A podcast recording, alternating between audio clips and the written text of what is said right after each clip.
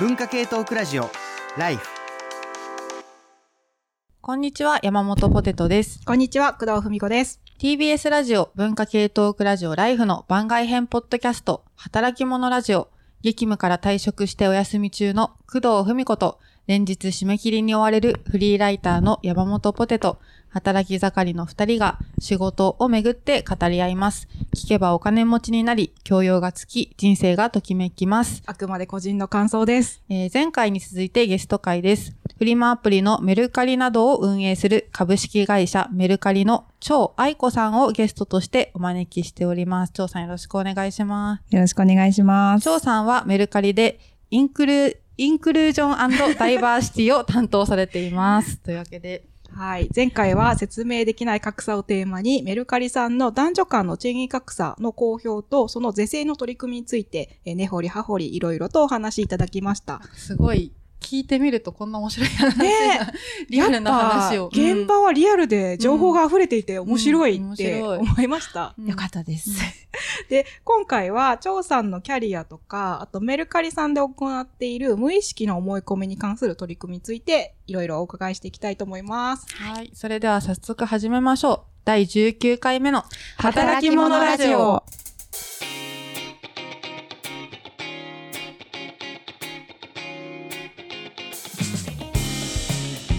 もう一度、張さんのプロフィールを簡単に紹介したいと思います。東京芸術大学卒業後、テレビ局報道記者を4年、外資系医療機器メーカーでの営業を3年務め、株式会社リクルートに入社、営業、HR、働き方改革推進などに12年間従事した後、約2年のジョブレス期間を経て、2021年5月にメルカリに入社、チームマネージ、あ、タレント、タレントマネジメントチーム立ち上げ後、2022年8月より現職である D&I チームマネージャー。これは先ほど前,、はい前回変わりましたが、インクルはい。アンド、インクルージョンダイバーシで I&D はい。チームマネージャーに着任されています。ということで、このダイバーシティインクルージョンを今ご担当されてるってことなんですけど、なんかもともと問題意識があったんですか？なんか結構、あとキャリアがすごい面白い。東京芸術大学卒業っていうのが、大学。そこからテレビの報道記者。そうそうそう。いや、すいません。多分、あの、はてなはてなっていう感じの、あの、尻滅裂な感いじの、やいやいや。はい、キャリアだと思うんですけど、そうですね。まあなんか、あの、芸大のピアノ科だったんですね。で、えっ、と、まあ当時、あの、ピアノ科って35人とかだったと思うんですけど、その中で、あの、圧倒的にすごい人っていうのがもうなんか1番とか2番の人も圧倒的な差がある状態だったんですよね。で、なんか、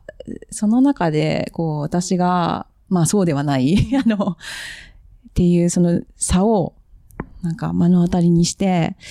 なんか本当にこのままこう、しピアノを仕事にしていくのかって考えたときに、まあその立ち位置であれば、あの、まあ私の中でこう、一番大好きなことなんですね。やっぱピアノっていうのが。うん一番大好きであり、一番こう、遠いものでもあり、みたいな。それを、なんか仕事にしたくないなっていうふうに思ったんですねうん。一番大事なものを、なんか仕事にしちゃいたくないみたいな。ふうに思って、えっ、と、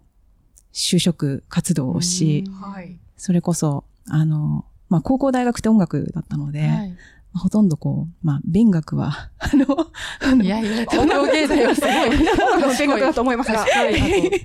まあ、とはいえ、ほなんかもう一般的な。そうなんですよ。就職科とかもないような大学だったのでう、んまあ、自分が好きだった映画とか、テレビの業界だったら、なんとかなる、入れるんじゃないかっていうことでなるほど、まあ、それこそ TBS も、あの、受けて最終面接落ちました。えー、でも最終面接まで進んだのすごいすごいうん何万人ってところから40人まですごい。残って、最後20人になるところで落ちるっていう、ななんか、今ネタにできてようやく成仏みたいな。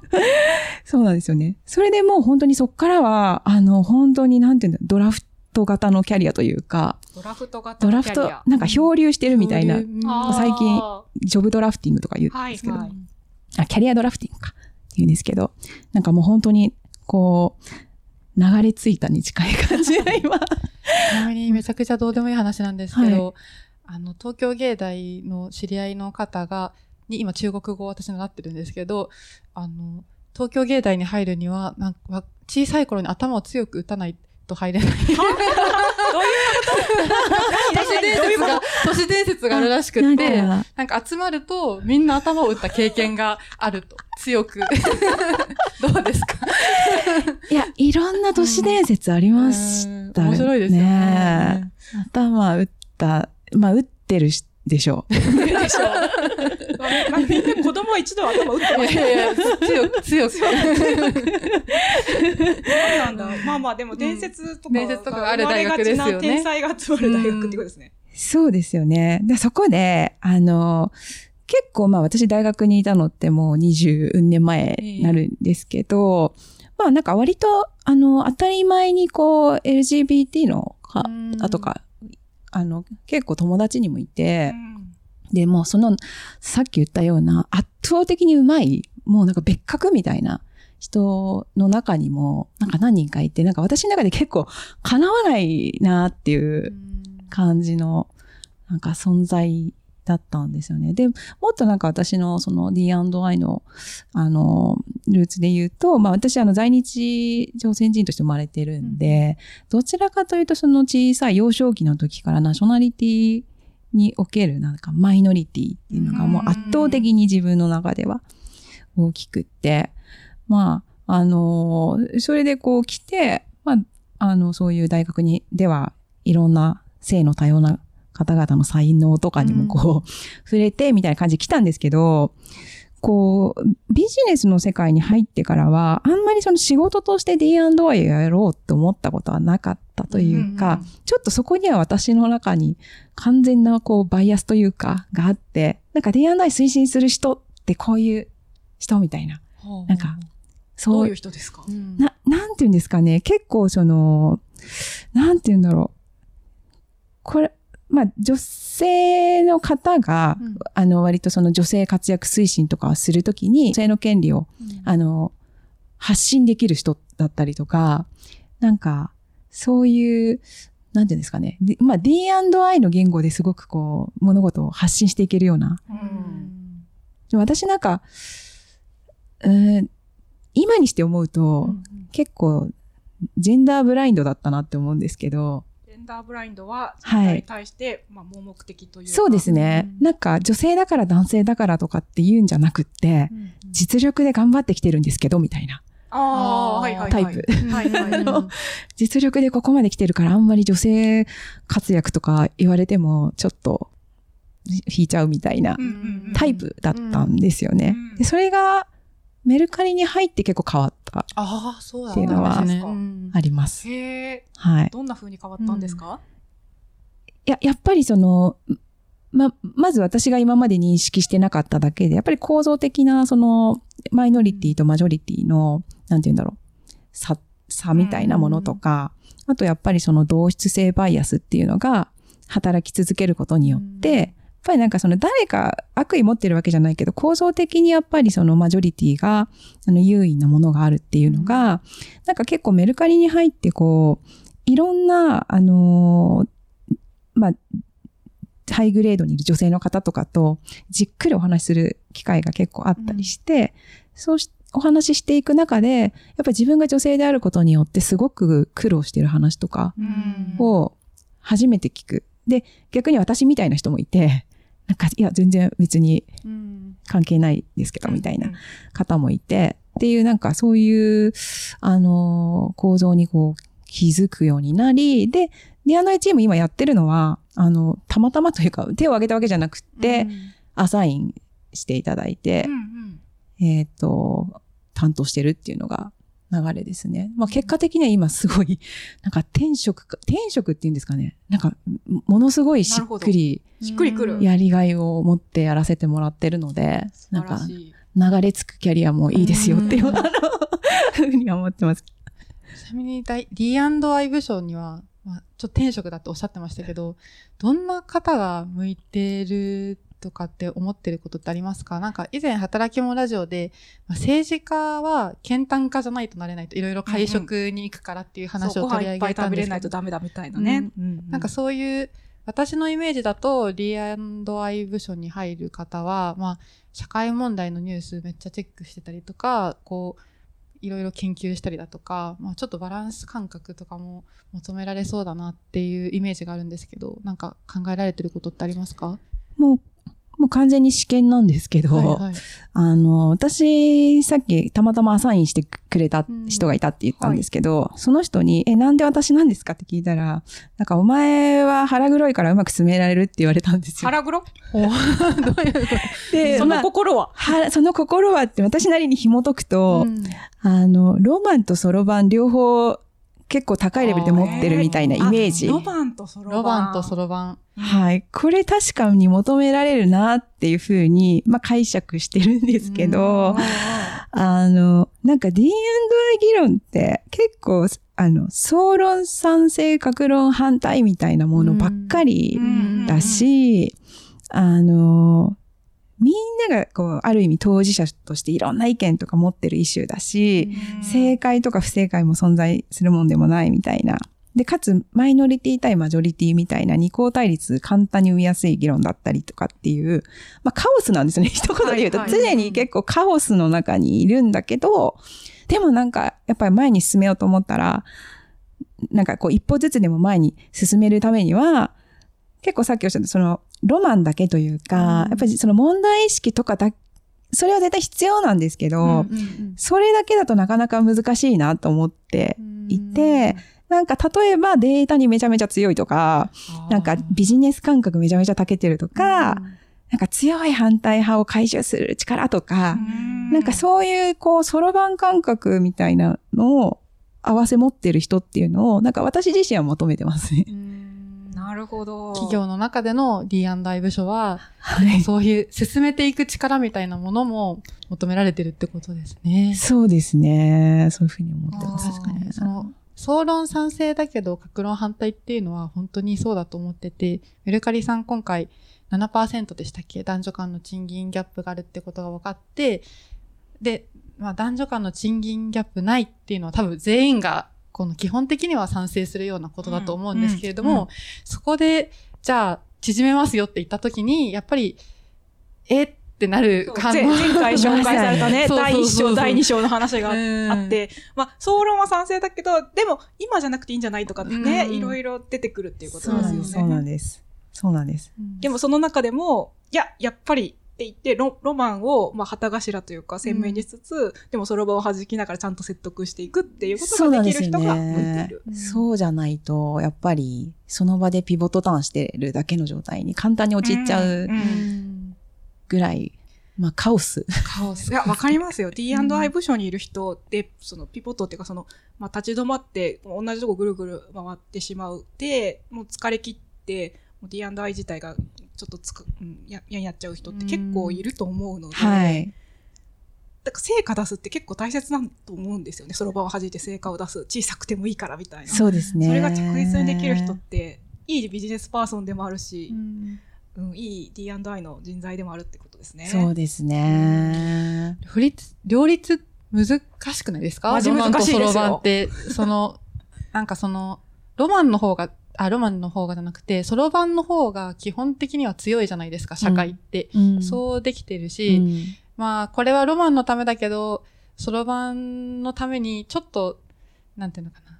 あの、妥協しようかな、みたいなことをやり続けると、き気づいたらソロバンの人になっちゃう。そうそう取り込まれ取り込まれちゃうんだよね。そうそうそうそうそうっていうのがあると思ってて、私はこう、なんだろう、清濁合わせ飲むことができないタイプだから、ライターとして、やっぱロマンを、ロマンをうおーって思 っちゃうんだけど、それは、それはどう、どうやったら可能なんだろう？どうやったら可能なんですかね？性格？性格もあるんですかね。うん。なんかある種のこう、ちょっと多重じ人格性というんですかね。おこう軍人来た多面性。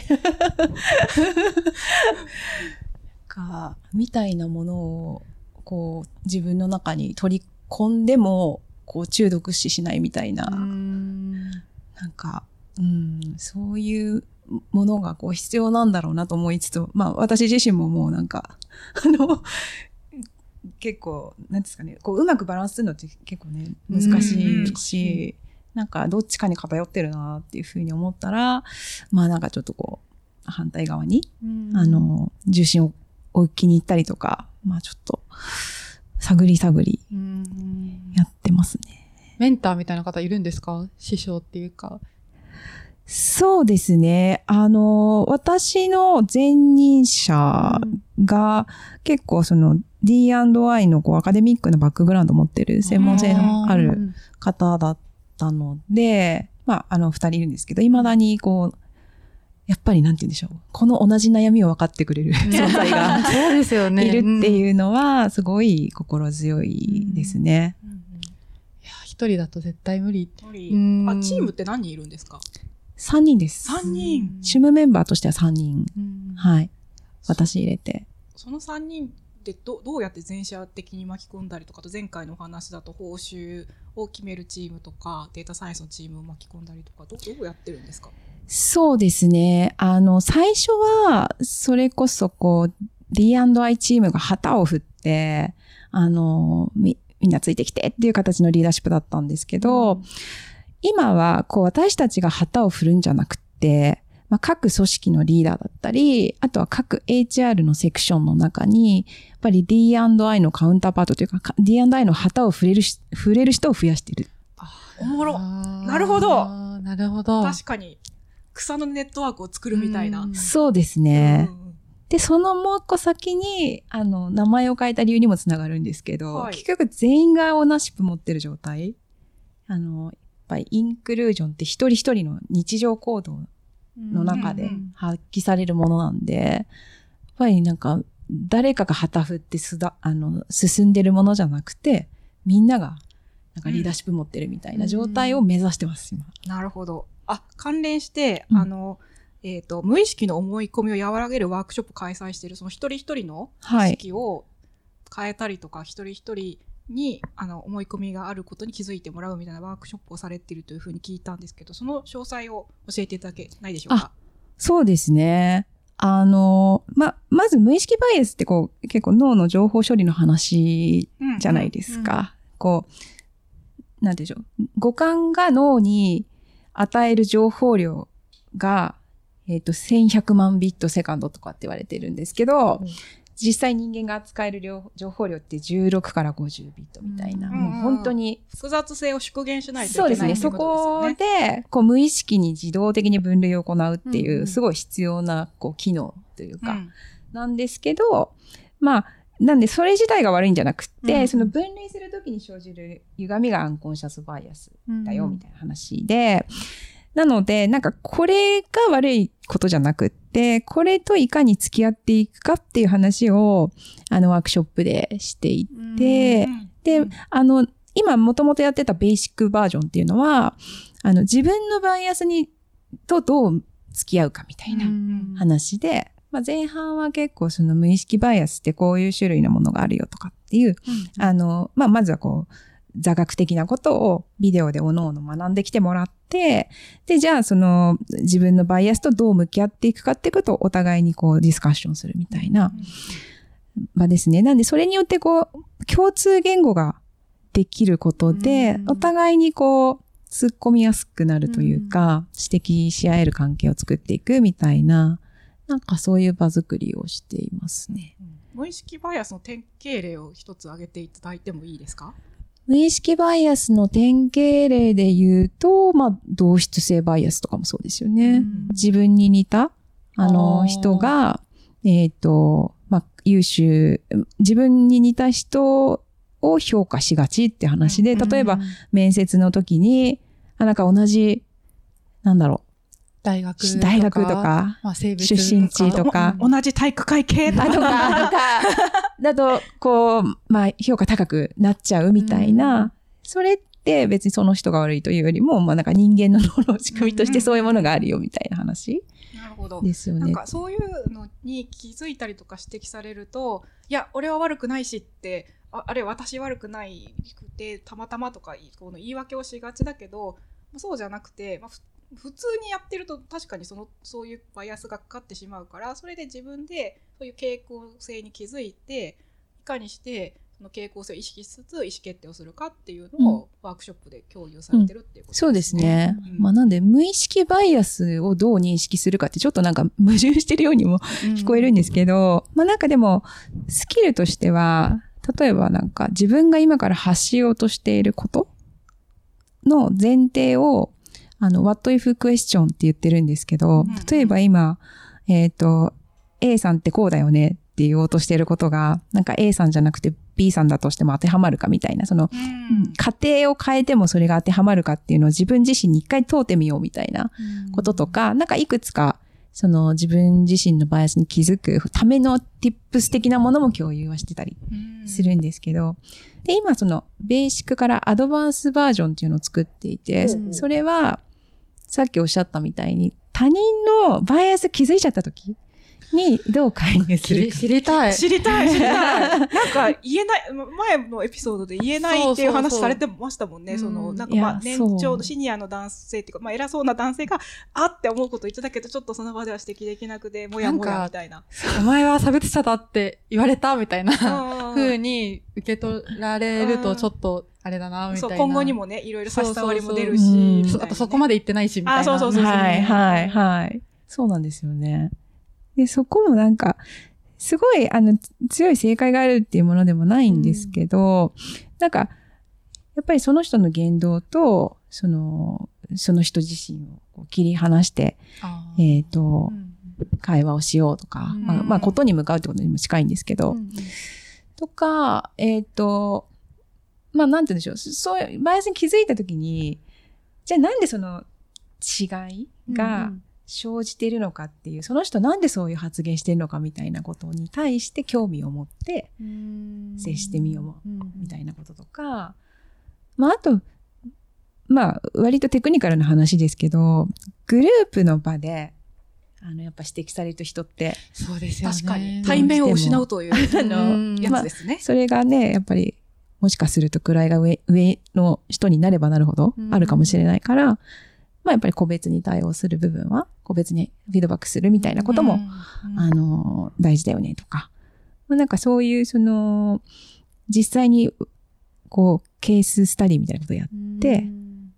具体的に、例えば、まあ、キャリブレーション前、キャリブレーションってあの評価会議ですね。レーティングを決める前に、そのファシリテーションをする人を集めて、またアンコンシャスバイアスワークショップやるんですけど、へなんか、こういうちょっとバイアスチックな発言が実際出てきたときに、こういうふうに介入しようとか、こういう、あの、ファシリテーションをしようみたいな、なんかそういう、なんて言うんでしょう。まあ、ワワークショップみたいなのを結構やってます。なるほど。あの、ベーシック編の方は多分公開、資料とかを公開されていたと思うんですけど、はい。その応用編はいは公開予定とかあるんですか、あ、したいとは思ってます。いいですねあのね、今本当ベータ版ができたぐらいな感じなので、これから社内に行って、はい。ちょっとブラッシュアップしたらぜひ公開したいなと思ってま楽しみです。あの、そのワークショップとかその資料に限らず、他の企業さんとか、あるいは社会全体に共有するっていうこと、なんか文化っていうか、基本スタンスになっていらっしゃると思うんですけど、はい。どそういう観点からあのアドバイスとか他の企業に対するアドバイスとか成功の秘訣とか、うんあとまあ大切なのは失敗から学んだことうんとか、もしあればなんかいろいろご紹介いただけると嬉しいです。そうですね。あの、本当にアドバイスとかっていうのはもうおこまし、おこがましいぐらい、なんか日々、あの、悩みながらやってるんですけど、なんかこう、まあ、えペイギャップに限らず、うん。結構この手の議論を女性である私がリードする難しさってあるなと思っていて、なんかその、自分の当事者性の扱い方っていうんですかね、その表出の仕方みたいなところは、なんか難しいなっていつも思っていて、まあでもそれってなんかすごい当事者性って原動力としてはめちゃくちゃ必要だと思うんですけど、やっぱりなんかそれがガンってこう前に出ちゃうと、やっぱりママジョリティが引いちゃう、まあそういうもんだと思うんですよね。なんで、こう、今回そのペイギャップの取り組みをやったときに、ある種その報酬データって客観的なものを真ん中に置いて議論したら、うんものすごいスムーズに進んだっていうのは、なんか私も初めて体感したところなんですよね。なんで、あの、できるだけその提案資料とかも、なんか、も文字の比率減らして、はい。数字、いかに数字比率上げるかじゃないですけど、うんもうデータでコミュニケーションしようぐらいの感じで意識してたんですよね。で、それできるのが結構報酬っていう素材のいいとこだなっていうふうに思ったので、なんて言うんでしょう。まあ、ある種私たちもこう、イデオロギーの話とか、あの、なんですか、目的をどうするかみたいな話とか、そういうのって別の場でめっこりやってるんですけど、うんうんうん。こういうアクションの話するときは、できるだけデータを真ん中に置くと、なんか物事が進むので、そこを分けて進めていくっていうのがすごくなんか大事なんじゃないかなっていうふうに、が今回取り組みを通して思いました。なるほど。さっきの話言うと、ロマンの話はロマンの話で、もちろんみっちり。めっこり、めっこり。やっているけど、そろばん弾くときやっぱそろばんっていう通り、数字とかエビデンスとか根そう拠がですねかなり重要なコミュニケーションツールになると。そうですねね。まあ、言ってみれば当たり前の話なんですけど、結構混ざりやすいなーって思ってるんで、まあ、それがデータだけじゃないかもしれないんですけど、まあ、ある種すごい客観データっていうのはすごいやっぱりパワフルだなっていうのを、なんか今回感じました。なるほど。ありがとうございますい。や、面白かった。面白かったし、勇気づけられましたね。うんうんまだまだ、あの、なんだろうな、あの、ロマンの話は結構みんな知ってるけど、そろばんの話なかなか聞きにくかったりとか、うん発信しにくい部分も多分いや調整とかもあるそうですね。いや、そこはあの、うんまだちょっとちゃんとやれよっていう話だと思う。私たちもあいやいの、こう、あの、じゃあ実際どういう計算してるのかとかってちゃんと、あの、なんて言うんでしょう。こう、開示できてないと思うので、まあそのあたりはちゃんと、あの、なんて言うんでしょう。まあ、いろんな会社さんに参考にしてもらえるとすごい嬉しいですし、私たちもこのじゃあ、計算の方法だったりとかってもっとこう改善していけると思ってるんで、なんかいろんな会社さんだったりとか、あの、まあ、もしかすると会社じゃなくてもいろんな組織とうんなんかディスカッションしながらなんか前に進めていけたらいいなというふうに思ってるので、はいま。た進捗があったら教えてください。うんぜひ。よろしくお願いします。今日はありがとうございました。ありがとうございました働き者ラジオは皆さんからの感想や質問を募集しています。お便りはメールアドレス life.tbs.co.jp まで題名に働き者ラジオと書いてメールをお寄せください。SNS のコメントも大変励みになります。ぜひ、ハッシュタグ、ライフ954をつけて投稿してください。